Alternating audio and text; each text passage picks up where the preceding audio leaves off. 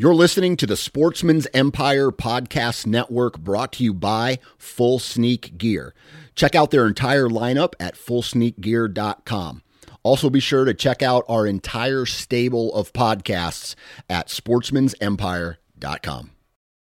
New from Moultrie Mobile, the Feed Hub offers first of its kind cellular connection and control for nearly any spin cast feeder on the market. When used with the Moultrie Mobile app, you can monitor feed and battery levels, run feeders on demand, receive alerts when feeders are clogged, and remotely adjust feeding times. The Feed Hub is ideal for anyone who maintains feeders. Remove the guesswork and save time by planning feeder maintenance before you drive to your hunting property. For more information, visit moultriemobile.com.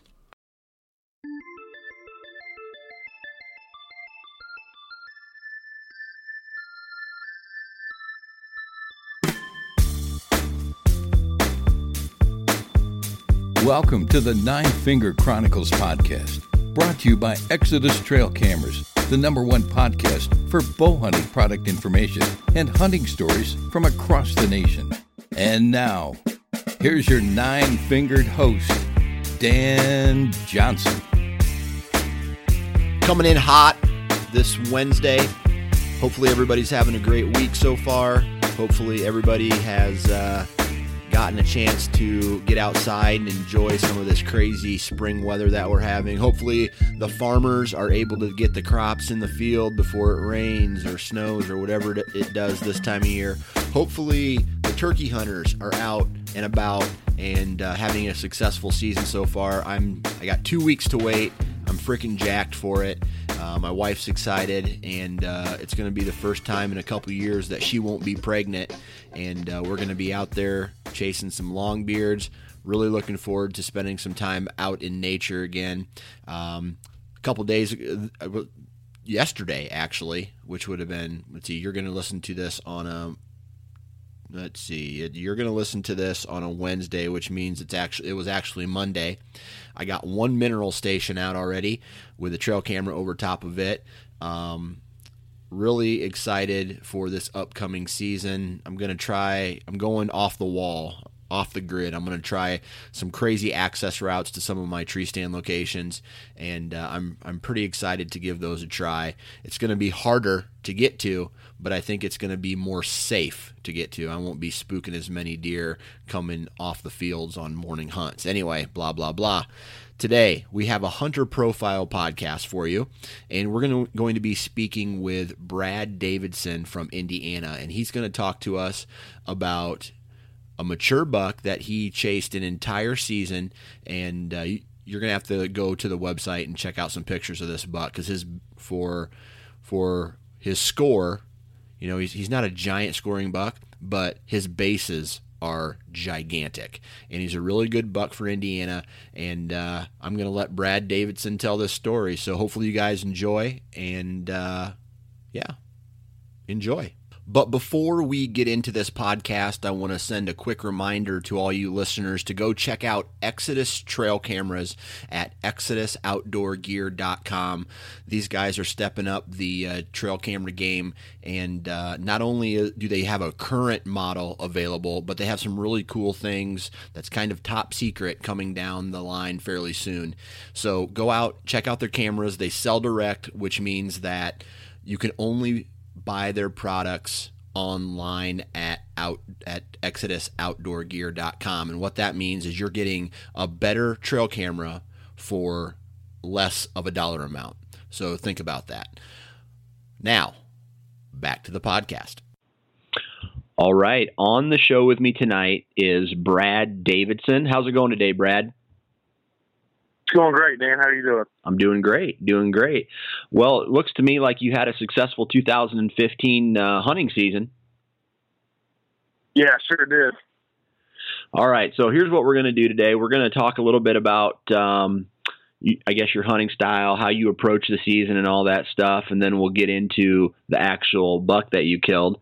Um, why don't? But before we go ahead and do that, why don't you tell us a little bit about where you're from and what you do for a living? All right, Dan. I'm I live in Southern Indiana, and specifically I live in Charlestown, Indiana. Um, I've lived lived here and you know grown up here my whole life. and I work at Samtec Incorporated, which is a global uh, connector manufacturer, and I work in our plating department. Gotcha. So Indiana, huh? I, I get. I always hear people go. You know, they they're starting to go to Indiana because Iowa's kind of too hard to get into. Um, yeah. Illinois hoard out. You know, there's too many outfitters, and it's hard for a, a regular Joe to go to there and find some good hunting property. Um, and people have said, I've heard people talk about Indiana as a sleeper state for whitetails. Um, you know, what have you seen from the tree stand over the past couple seasons? We don't have any good deer here, Dan. You know, I'm not going to tell you guys. uh, good, we, we good answer.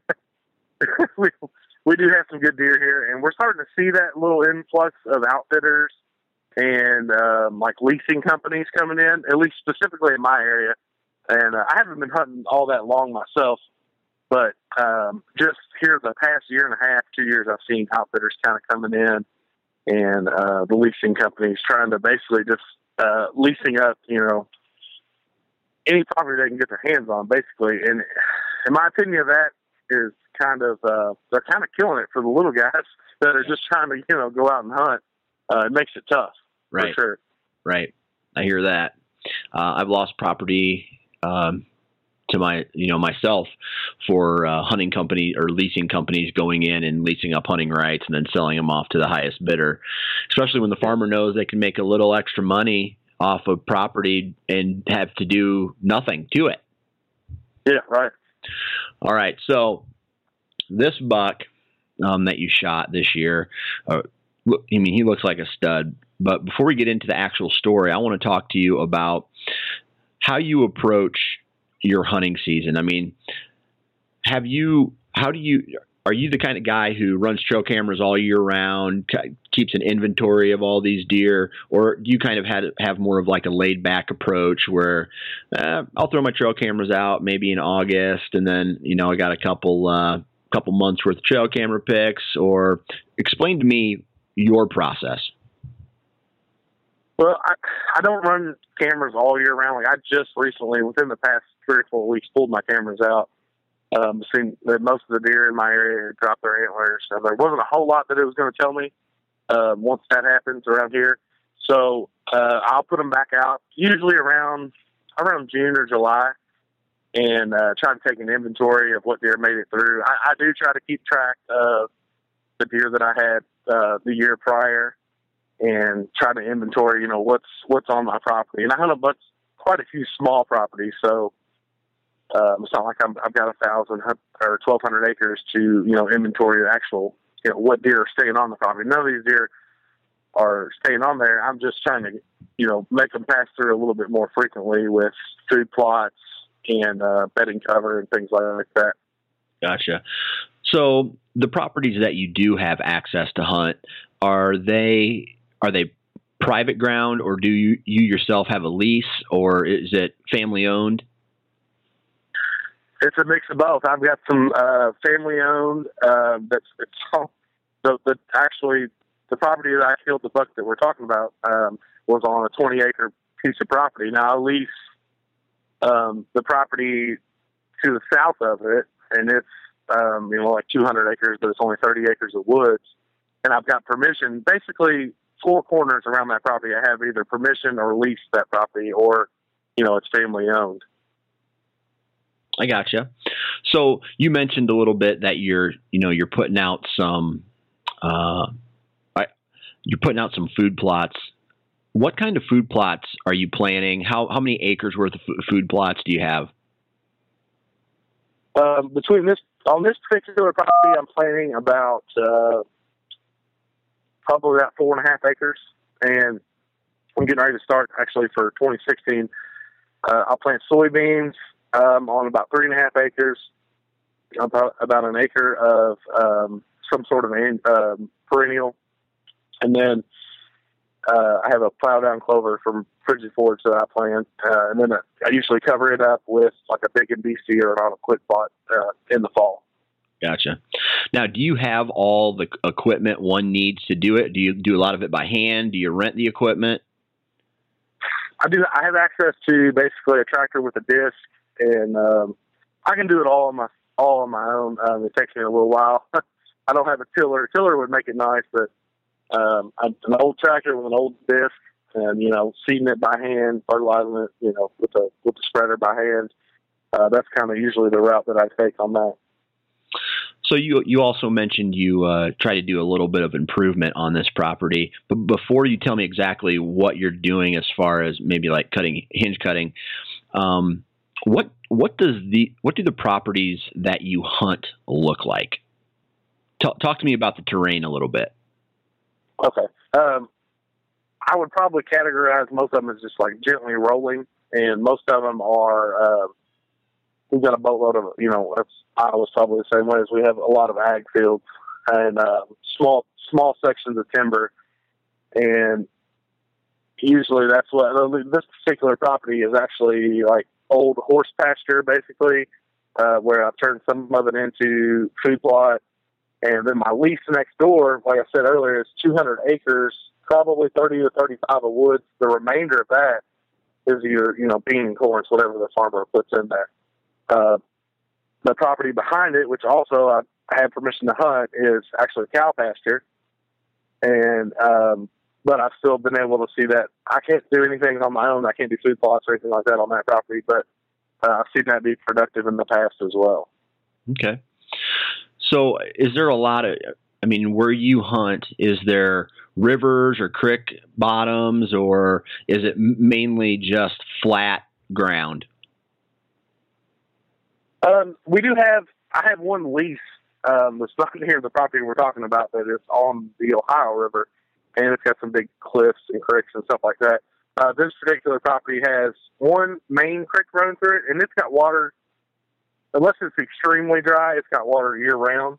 Okay, uh, and that's a big that's a big help for me. And then we've got a about an acre and a half uh, pond on the pro- on the property that's uh, obviously the deer are using that year round as well.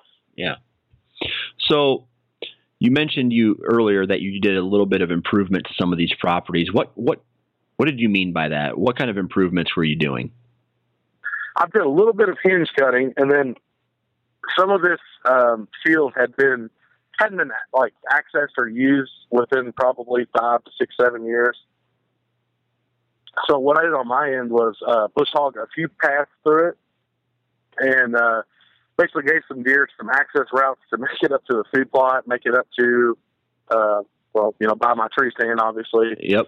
Uh, there's not a whole lot of mature trees around. Um, like I said, it's only a 20 acre parcel that my family owns and about two acres of woods on it. So, like I, I've always thought you can always make um, what you have, you know, use as long as you have some bigger tracts of timber around it, you can make that property uh, you know good for for deer to use. So that's what I tried to do with this one, and it had a lot of thick sapling growth on it, and I tried to make it where they would use it and use it obviously to my advantage. Right. So did you set up your tree stand first and then plant your food plots to where you thought the best tree stand location was at, or did you plant your food plots and adjust your tree stand location? I had initially uh, I picked a tree and then planted the plots.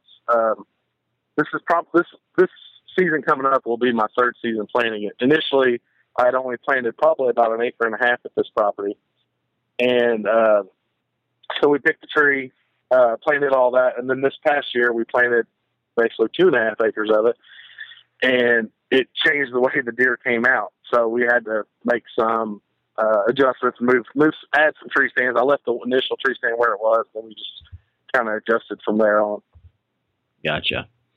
So you said that this this food plot that you put out it caused the deer patterns to move, or I guess diff- they were they using different trails, or were they coming out at different times of the day? What what's the story there? Yeah, they were they were still used like coming out at the same time, but being that the plot was bigger, and this was this season prior was the first year I planted soybeans.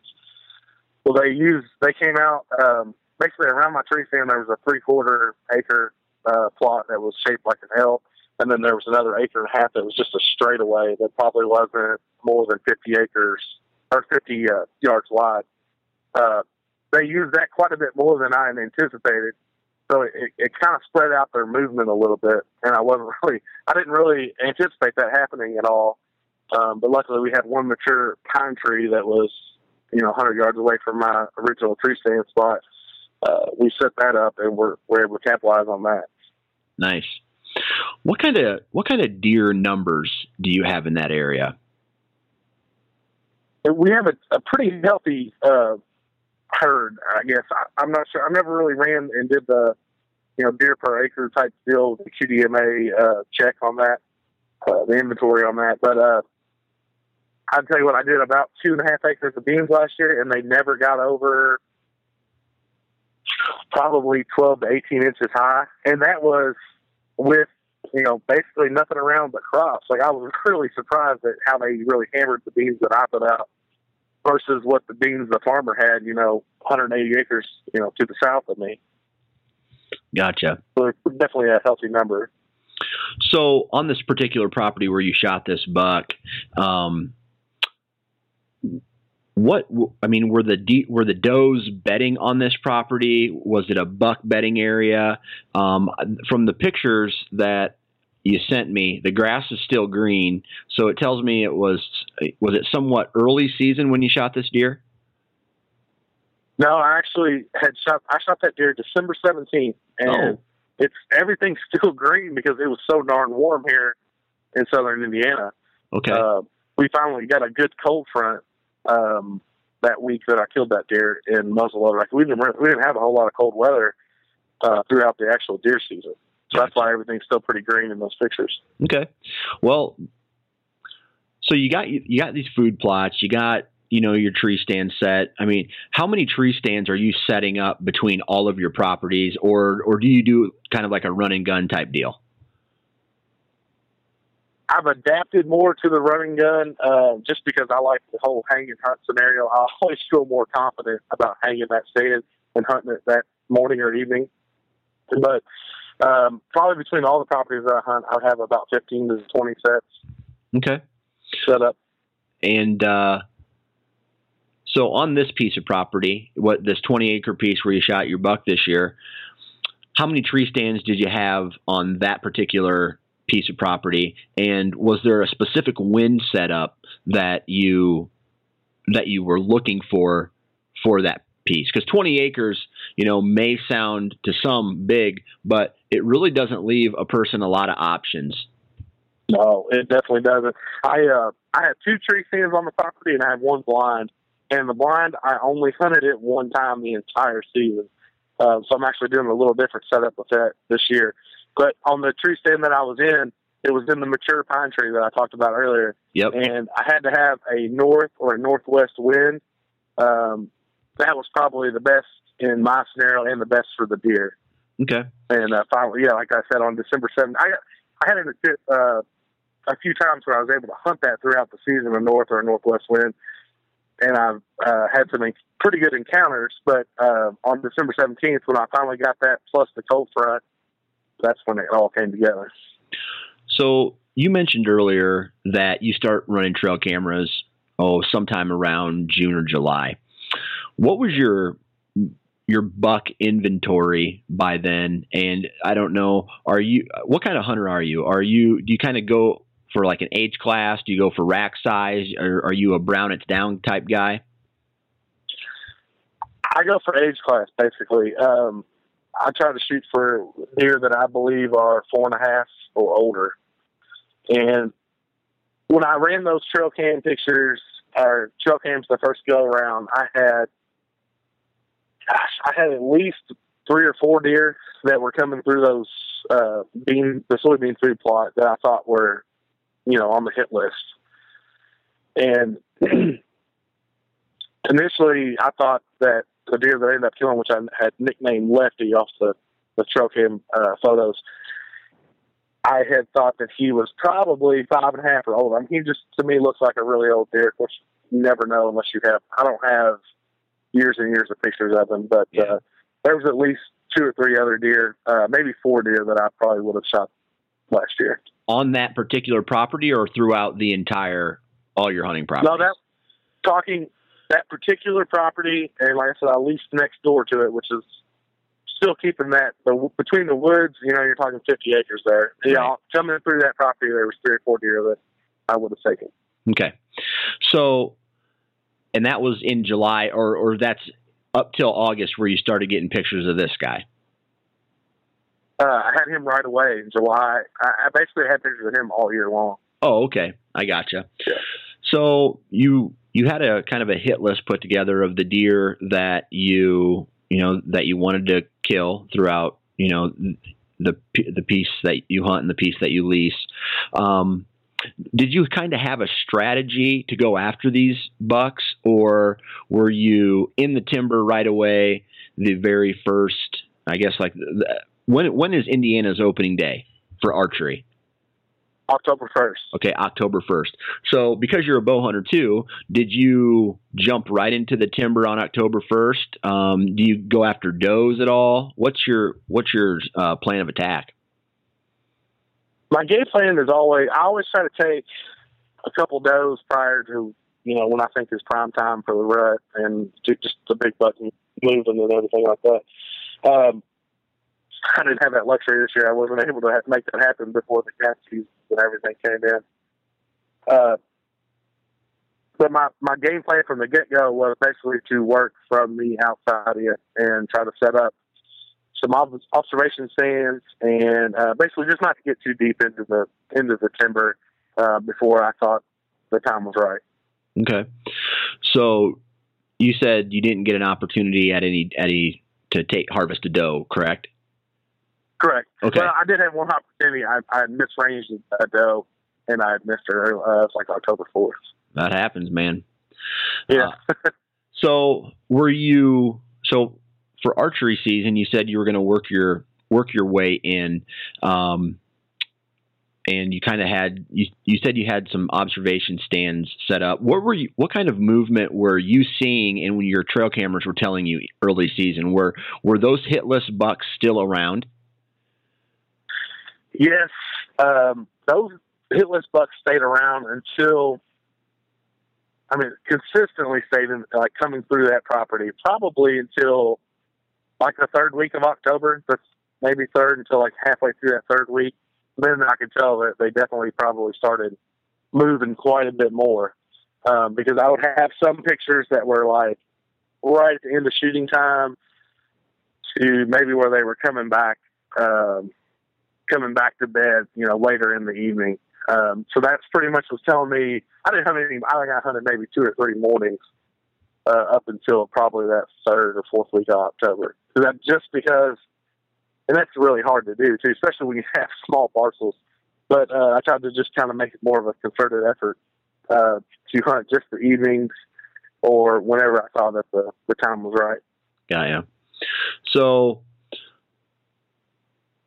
your the Bucks they they got up they they were starting to move. Did you make any big attack or um, rut like rut push with your bow? Or when does when does Indiana's gun season start? It starts uh, started last year on the 14th, 13th or 14th of November. Okay, so it's the second the second part of the rut. every year. Okay, so w- did you make any pushes into that uh, section of timber during bow season to try to get one of these bucks? I did once. Um, I thought that they were moving quite a bit more, or maybe moving during daylight. I, I set a couple different stands up and moved more towards the core of the property where maybe I thought I would come catch them cruising through. And um, I guess I set a new stand probably that third or fourth week of October, uh, hoping. But like I said, it didn't pay off for me this year. Uh, going in that that deep on the property. Okay. So, when did you have any encounters with any of your target bucks in during bow season? Yes, the uh, this deer, deer that I ended up killing that I nicknamed Lefty. I saw him in the, I believe it was the first or second week of bow season, and he was still with another a couple other bucks. He didn't come close enough for me to, to have a shot, but um, I did have one encounter with him. I think it was like the 10th or 12th of October. Okay. Coming into the food plot, I was in the big pine tree stand, the one that I ended up killing him out of. Uh, but he was cruising through there, and, and that day he took. Usually they they take this one trail and they either go left or right. Well, he went right. I'm using come left, basically. Gotcha. And what was the wind direction that you were hunting? Uh, that day it was a west wind, which was only the only wind that I could uh, that I could hunt north or northwest out of that stand. Gotcha. And is there, with it being such a small piece, is your uh, access route to that stand location pretty pretty limited, or are do you have different options? No, I only have one option. That's why really the north or northwest is the only. Uh, you know, I just have one way in and uh, basically one way out. Okay. Let's see here. So you you had an a encounter. What you had a couple encounters with him during bow season, and then uh, gun season rolled around, and you had another encounter with him. Why don't you tell us about that encounter? I did. Um, it was the second day of bow season. I think it was November fifteenth. It was a Sunday. It was the or not the uh, bow season, but gun season. And I had set up in the stand and I just was telling you about that I had set up deeper into the timber, and it, I wasn't sitting there thirty minutes. And I looked up and I could see that there was a mature buck, and finally it kind of got light enough where I could tell that it was lefty. And at that moment, I I'd initially put him on, like I said, I had set the, lit, the hit list in early August. Well, the week before that, I had got a few pictures of a deer that was probably pushing 160. So when I saw Lefty that day, that morning, I had, I don't know, I had some doubts about shooting him. So I kind of sat there and I couldn't, couldn't really make my mind up. And when I decided that I was going to take a shot at him, I let him get behind some brush. And I, if I'd initially shot him when I saw him, he would have been dead, no doubt. He was only 75 yards. So I take a shot at him at, uh, he's still only probably 80 or 90 yards, but he's behind some brush. And uh, I shoot in the clean miss. Never hit him. He never knew really what happened. Uh, he just kind of trotted off. So that was the uh, that was the, the uh, gun season encounter with him. Okay. Now, so you, so you had a miss and then what were you? I guess when you missed him, what what was going through your head? Were you upset that you may never get another shot at him? Did you have a couple other? Uh, I mean, tell tell me what you were feeling, what you were thinking. Well, after sitting there and just kind of pondering on what I was going to do, I was uh, great. I was definitely upset that that I missed him after you know he'd given me this. Had, I was more upset that I didn't shoot him from the get go, basically, because I once you make your mind up, you know, two three months prior, that's probably what you need to shoot. that's that's what I've learned out of this whole deal. Right. But uh, I, uh, you know, I just kind of let the antlers, the game of inches, kind of kind of get to me. And so I, I was just kind of disappointed in myself more than anything because I I knew I had plus deer, and I I know that this deer, you know, had fit that bill, and I just kind of didn't do the right thing right off the bat. Hey, don't feel bad. I tell you what, I had an opportunity at probably a 150 inch, maybe he was between 140 and 150 inch nine pointer several years ago. And he he he stood in front of my stand for probably 15 minutes, and I had several shot opportunities after at, at him, but right when he stepped out, further down the fence line, stepped out probably 165 inch, 170 inch 10 that I had been chasing for two years. And then there were some does, it was late October, and there were some does working working my way to where this bu- other buck was at had, had kind of came out and that bigger buck was working his way down the fence line and I thought for sure this buck was going to come to this little corner of this this fence line and this marsh where all the other deer come through, and instead he went. This the bigger buck went right in the wide open of the field and crossed into another section of timber. So I passed a mature deer thinking I was going to get another mature deer. So that the game of inches at that point got me too. So don't feel bad. Yeah. So you missed him, um, and it was rifle season or rifle or shotgun. Shotgun. Shotgun. We have a few rifles, pistol caliber rifles. Not Gotcha. All right. So then after after the your gun your shotgun season, uh, it does it go back to a bow slash muzzleloader late season type deal, or what's the story there? you can actually you can hunt with your bow from Jan- or October first to the end of the season, which is usually the first Sunday in January. Okay. Um, so once uh, firearm goes out, you have a week where it's bow only, uh, and then you have muzzleloader comes in, which is you can still use muzzleloader or bow. Okay. So you picked up the muzzleloader. Why don't you tell us the story as much detail as possible, where you were sitting, what the wind direction was doing, what the maybe, maybe what the temperature was, and uh, tell me the uh, you know finish out the story of this buck that you ended up missing that you call Lefty. Okay. Well, I, uh, yeah, like I said, there we got into the muzzleloader season, and we had this warm front, warm front that seemed like it would not leave. We had a lot of warm weather through muzzleloader here in southern Indiana. So uh, we finally got a cold front, and it was December seventeenth. Uh, I went and hunted the same. We had finally had the cold front with a northwest wind, and this December sixteenth I went and hunted with no luck, and December seventeenth I went back finally had the cold front. It was basically my last opportunity to go sit in this pine tree and hope that these deer, hope that this this buck or another mature buck would pop out heading back towards my food plots.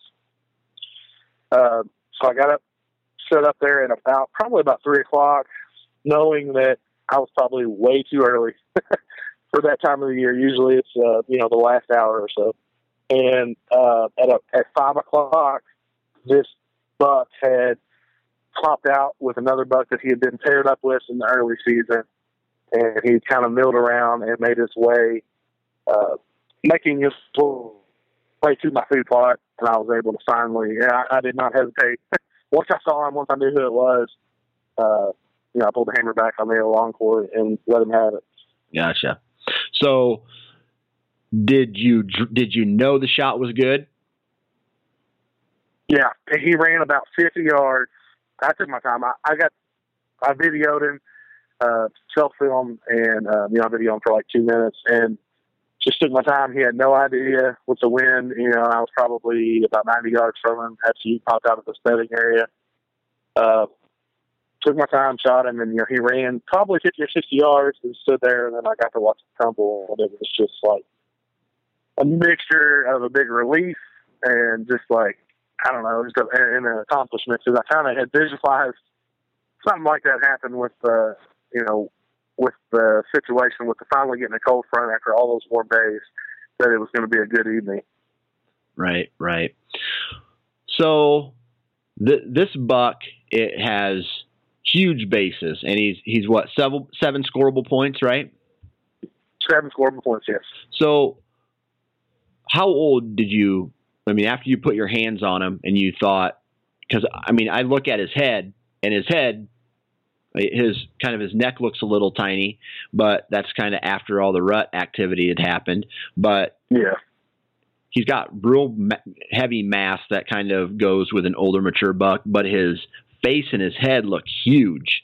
What did what what do you think his uh, age is? I, I um like I initially thought that he was a, he was way I thought he was for sure better than four and a half. When I took him to my taxidermist, he initially said, "Yeah, no doubt five and a half plus." And this guy's been doing it. He, you know, he's been doing it thirty plus years, so I take his his word for that. But I didn't have multiple years pictures of him. Right. So he was kind of a nomad buck who showed up on on your property uh, just that year. Then. Yes, from what I could tell, I went back through two years of pictures trying to find a deer that you know that I thought was him, and I just I couldn't do it. I, I've had tons and tons of pictures, and uh, I just can't put two and two together to figure out you know if, if it was him or not. So, for this 2016 season, do you have any hopes? I mean, what were the other hitless bucks that you had on your uh, that you had on camera that you were kind of hoping either showed up or made it through the season? Did you find any sheds this year? I found a couple sheds. I, I'll be honest with you. I spent so much time from October to December that, but when the spring comes, when it's time to shed hunt, I just I don't have enough time to do it. Like you said, a giant hunting to do list. I feel like, and I gotta get knocked out because that gets all put on the back burner, which thankfully, you know, my wife understands. But uh, I didn't find any sheds of any. Uh, I found a few sheds, but not of any deer that I, that I think you know I was looking for. I did have two uh, late January pictures of two bucks that were on my hit list that, that appeared to have made it through. So hopefully they make it. Hopefully they've made it through the rest of the winter. Uh, one of them was a buck I call the G3 buck. He's got a split G3, and last year he was pushing 160. So hopefully he balloons out to to a giant or something. You know, this season I think he was between me and some other landowners or uh, neighboring landowners that have pictures of him. We think that he's going to be six and a half in this upcoming season. Okay. And then there's another deer that I believe will be in the four and a half, five and a half range. That's just a, a really wide buck, um, ten pointer, like a perfect ten pointer. I'm guessing he'll probably be in around 150. Um, but I'm, I'm going to try to do the same thing. You know, uh, a mature four and a half year old deer that hopefully I can get on camera. Um, you know, that's what I'll try to take. But hopefully, it'll be, hopefully it's one of those two deer. Right. Well, Brad, I want to say thank you and congratulations. Um, thanks for coming on the show and talking or telling us your story, and then uh, also good luck uh, this upcoming season. Well, thanks, Dan. I appreciate it. And there you have it. I want to send a quick thank you to Brad Davidson for coming on the show and telling his story. And uh, I want to send a quick thank you to our sponsor, Exodus Trail Cameras. If you guys haven't already, go check them out. And last but definitely not least, I want to send a, a very large and loud thank you to all of the people who listen to this podcast. Thank you guys very much. And like I always say, if you want more information, um, you know similar stuff to this. Go to the facebook page uh, nine finger chronicles facebook page. Go to the nine finger chronicles twitter profile. Go to the nine finger chronicles instagram page. And uh, i try to keep uh, the juices flowing so to speak and uh, if you guys have any recommendations of people that you'd like me to get on the show, or if you know a buddy who is a big buck slayer, um, send me his contact information or have him reach out to me um, either through social media or you can send me an email at ninefingerchronicles at gmail.com. And uh, I'd love to get some big buck killers on the show or just any type of deer killer on the show. Whether it's a gun or a bow or it's whitetails or it's elk or it's pronghorn. You know, I'd love to get some guys on the show who may have some experience with Alaska hunting uh, some some moose. Uh, you know, stuff that I've never done before. Th- those are the stories that I I know I find interesting. But uh, hit me up if you got a story like that and you want to be on the show. And uh, hopefully everybody has a great rest of the week. Stay tuned for Friday for for another podcast coming down the pipe, and uh, that should do it.